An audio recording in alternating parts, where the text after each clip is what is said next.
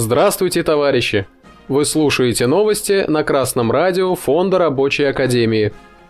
Сегодня в программе Суд занял сторону работника. Итоги расследования несчастного случая на заводе в Кемерове. На сайте Первого кассационного суда общей юрисдикции опубликовано определение от 1 ноября, из которого следует, что женщина работала в компании «Стальторг» в городе Липецк менеджером по продажам. В трудовых отношениях с фирмой она состояла с 2018 года. Компания ее уволила за то, что она не выполнила ежедневный план продаж.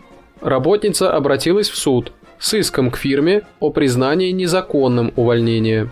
Районный суд встал на сторону менеджера, постановил ее на работе, взыскал около 200 тысяч рублей заработной платы за время вынужденного прогула с октября 2021 года по апрель 2022 года.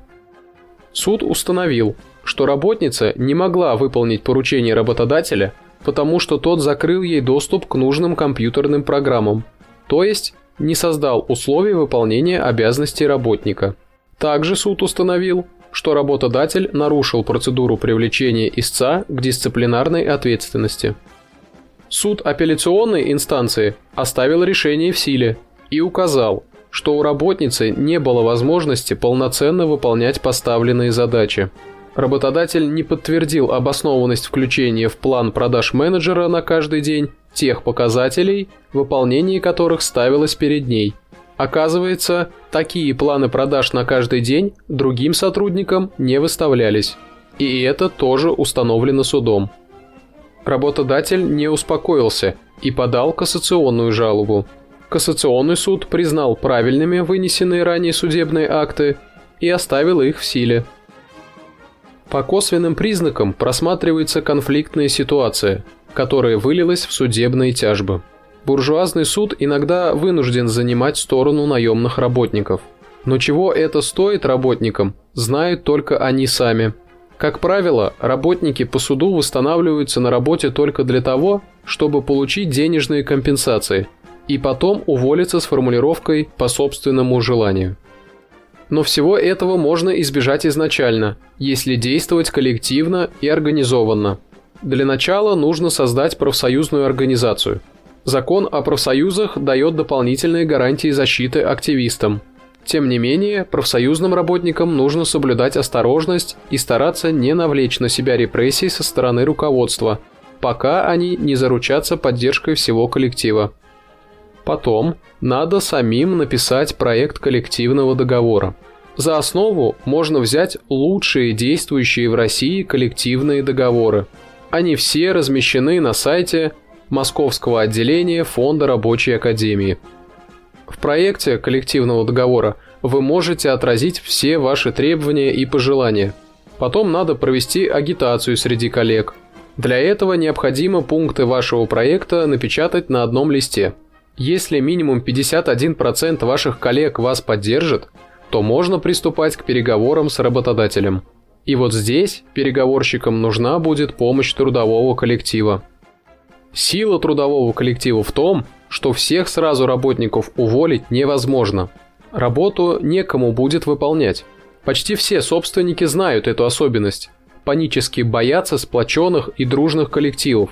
И поэтому пытаются всячески разделить и рассорить работников, хотя на словах говорят о некоем духе корпоративности.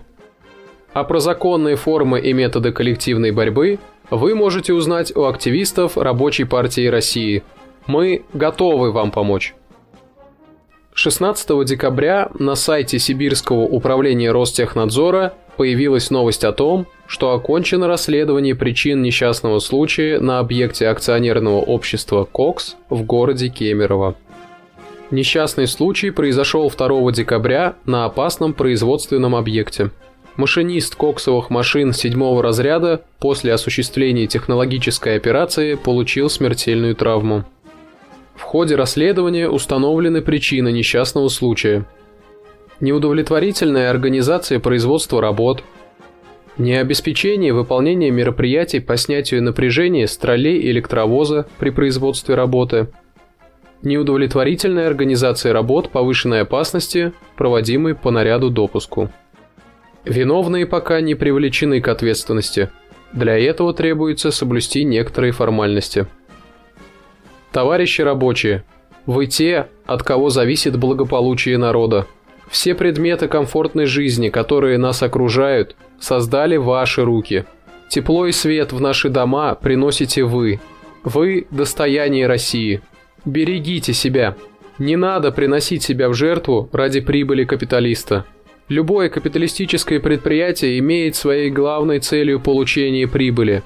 Опытные рабочие знают технологический процесс не хуже мастеров. Поэтому, если вас заставляют работать в опасных условиях труда, то вы можете письменно уведомить работодателя о приостановлении работы. Это не забастовка.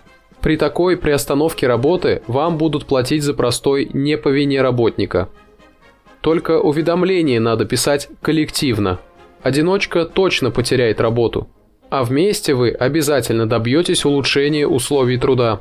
Обращайтесь к рабочим, которые состоят в Рабочей партии России. Они обязательно помогут вам составить подобное уведомление. Новости читал Сергей Воробьев с коммунистическим приветом из города Пензы.